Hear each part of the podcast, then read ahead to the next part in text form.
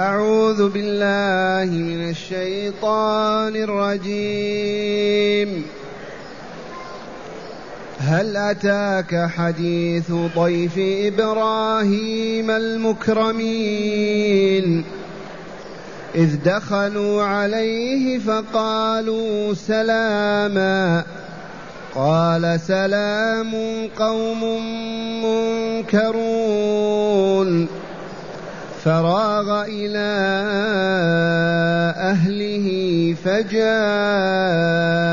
بعجل سمين فقربه إليهم قال ألا تأكلون فأوجس منهم خيفة قالوا لا تخف وبشروه بغلام عليم فأقبلت امرأته في صرة فصكت وجهها فصكت وجهها وقالت عجوز عقيم. قالوا كذلك قال ربك إنه هو الحكيم العليم. أحسنت. معاشر المستمعين والمستمعات من المؤمنين والمؤمنات لا تنسوا ما علمتم أن الصور المكية تعمل على إيجاد العقيدة الربانية السليمة الصحيحة. التي يصبح صاحبها حيا كامل الحياة يسمع ويبصر يعطي ويأخذ. وفاقدها ميت لا يوم بصلاة ولا بزكاة لا بالصيام ولا بالرباط وأعظم أركان هذه العقيدة التوحيد بأن يعبد الله وحده وإثبات النبوة والرسالة لمحمد صلى الله عليه وسلم والإيمان بالبعث الآخر بالدار الآخرة. وهاه تعالى يخاطب رسوله صلى الله عليه وسلم فيقول هل أتاك حديث ضيف إبراهيم المكرمين؟ فلو لم يكن محمد رسول الله من أين له يخاطبه؟ الله فكيف يصرون على تكذيب نبوته ورسالته ويقولون ساحر وكذاب. والله يخاطبه هل بمعنى قد أتاك حديث ضيف إبراهيم المكرمين. وهل عاش الرسول على عهد إبراهيم؟ هل عرف إبراهيم بينهم ثلاثة آلاف سنة أو أربعة آلاف سنة؟ فلولا أنه يتلقاه وحي من الله ما يتكلم بهذا الكلام أبدا. هل أتاك حديث ضيف إبراهيم المكرمين؟ من هم المكرمون؟ ثلاثة جبريل وميكائيل وإسرافيل. المشهور أنهم ثلاثة ومن أهل العلم يقول كانوا تسعة. هؤلاء الضيف أكرمهم إبراهيم بعدما أكرمهم رب العالمين. فهم مكرمين من الله وأكرمهم إبراهيم وستعلمون كيف أكرمهم. جبريل وإسرافيل وميكائيل. إذ دخلوا عليه أي دخلوا على من؟ على إبراهيم وهو في بيته. ما هي من عمارات الدنيا لهم؟ بيت من البيوت. إذ دخلوا عليه فقالوا سلاما. أي سلموا عليه سلاما. فرد عليهم بقوله سلام. وهنا جاء الإسلام وجعل السلام سنة. ما من مؤمن يمر بمؤمن وهو جالس إلا ويقول السلام عليكم. ويجب أن يرد عليه قائلا وعليكم السلام. وإن زاد ورحمة الله وبركاته أفضل. القاعدة الفقهية التي ما ننساها السلام سنة ورد واجب. ما ننسى هذه.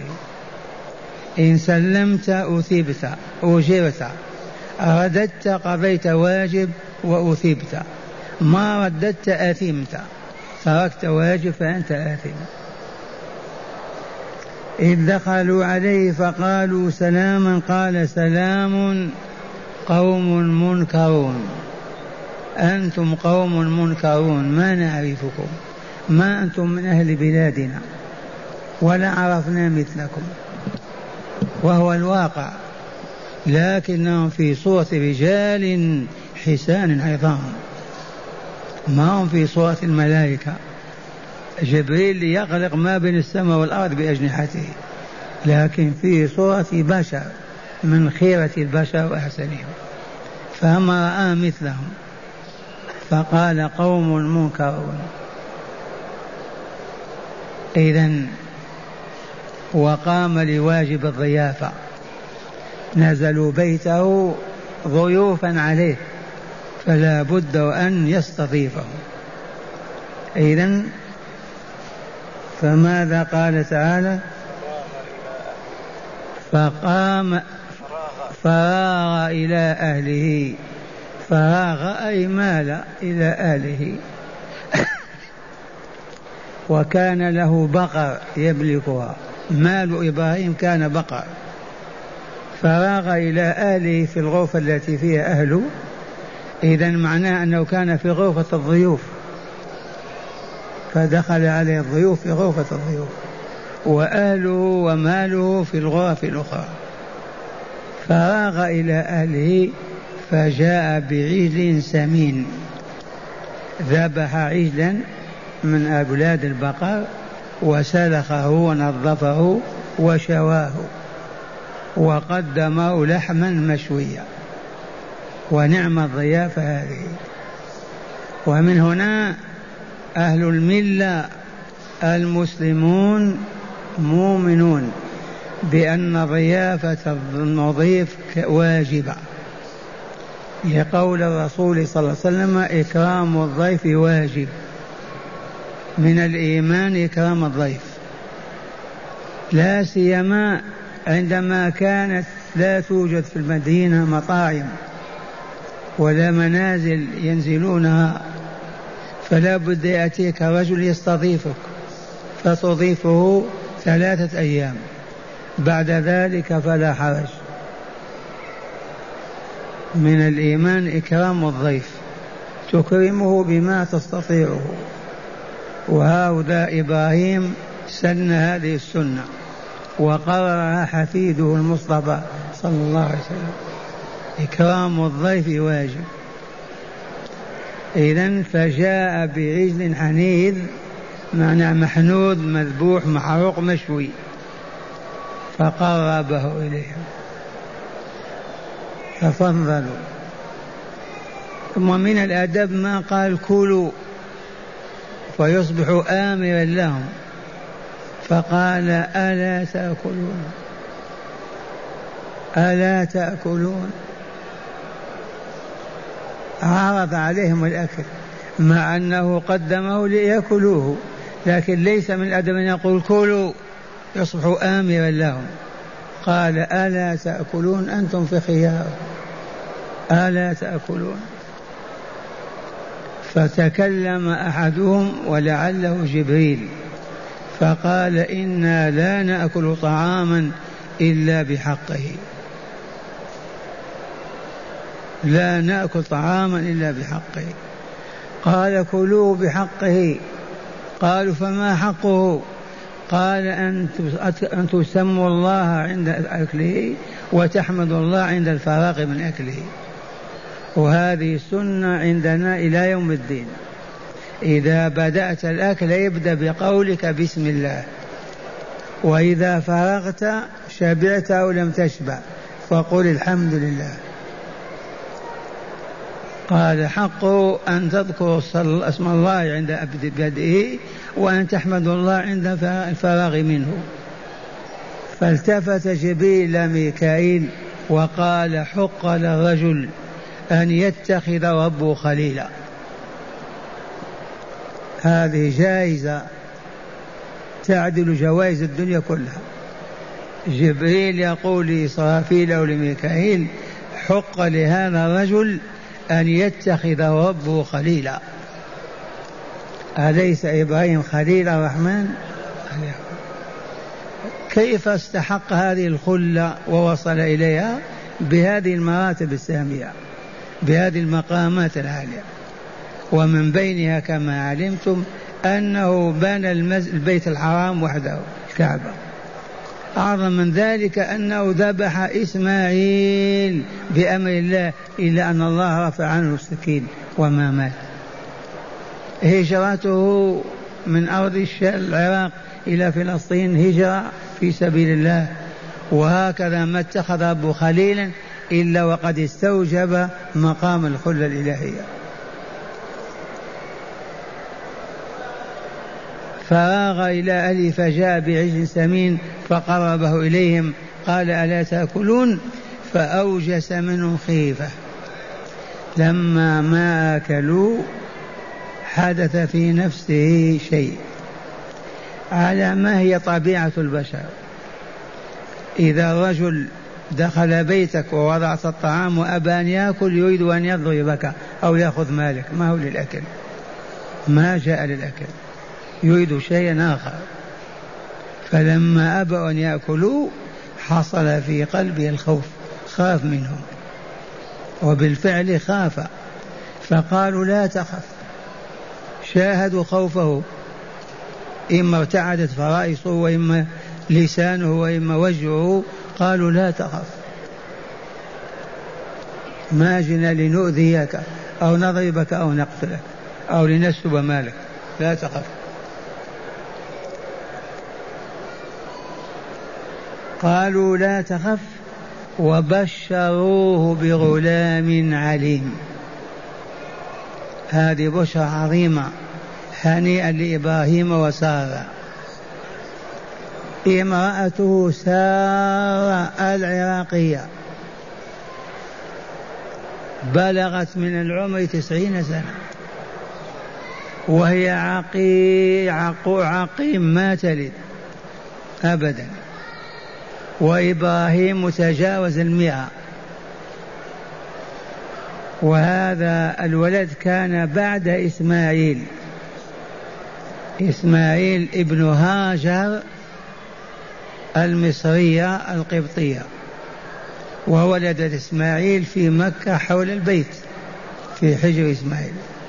ومضت فترة من الزمان وبشر الله إبراهيم بهذا الغلام العليم.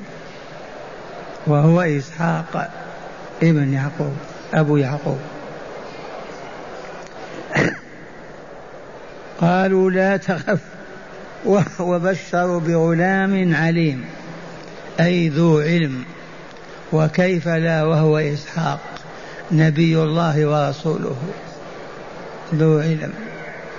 وهنا فضيلة العلم من بشر بولد عالم أفضل من عشرين ولد جهالا.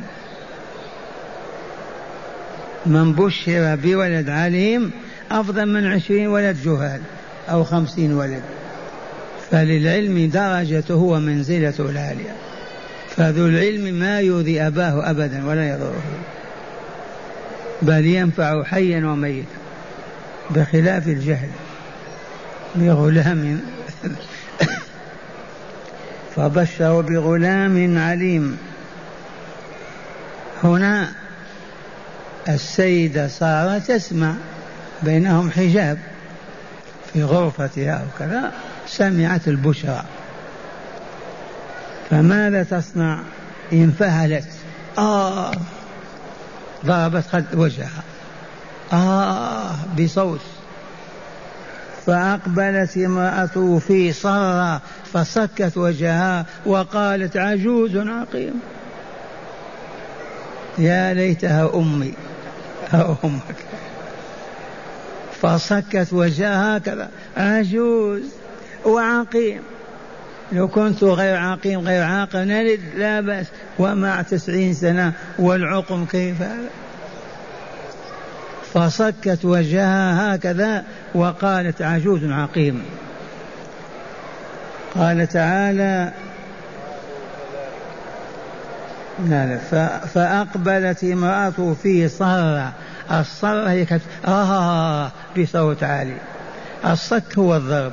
فصكت وجهها وقالت عجوز أي هي عجوز عقيم كيف تبشر بالولد؟ من أين يكون هذا؟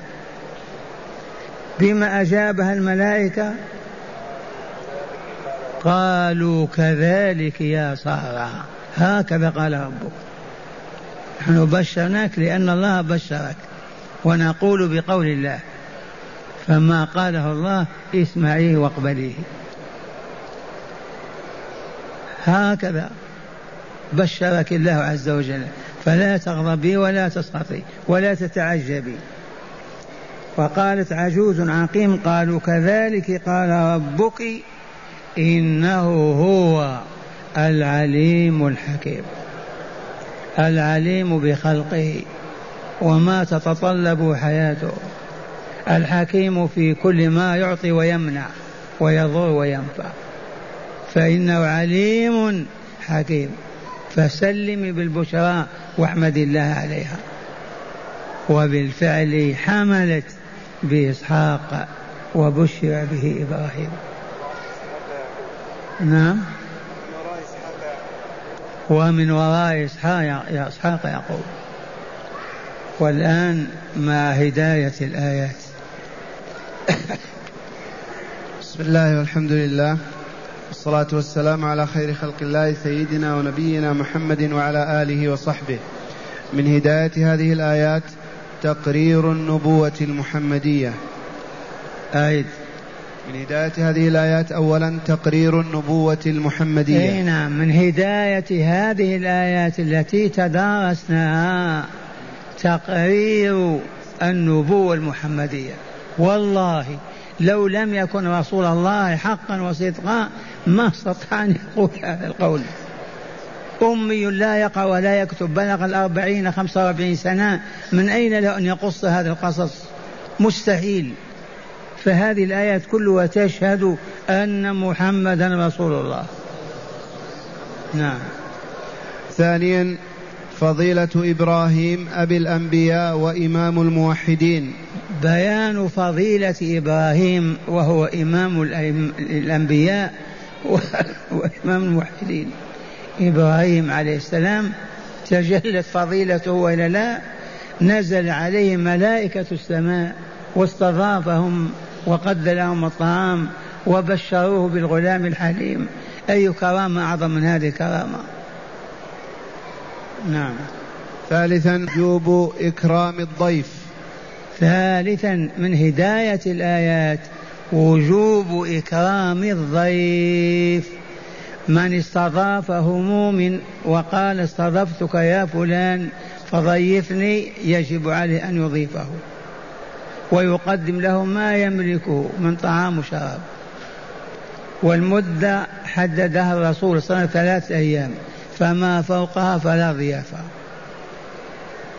وأخيرا الخوف الفطري عند وجود أسبابه لا يقدح في العقيدة ولا يعد شركا. من هداية الآيات أن الخوف الغريزي الفطري الطبيعي لا يتنافى مع التوحيد والإيمان.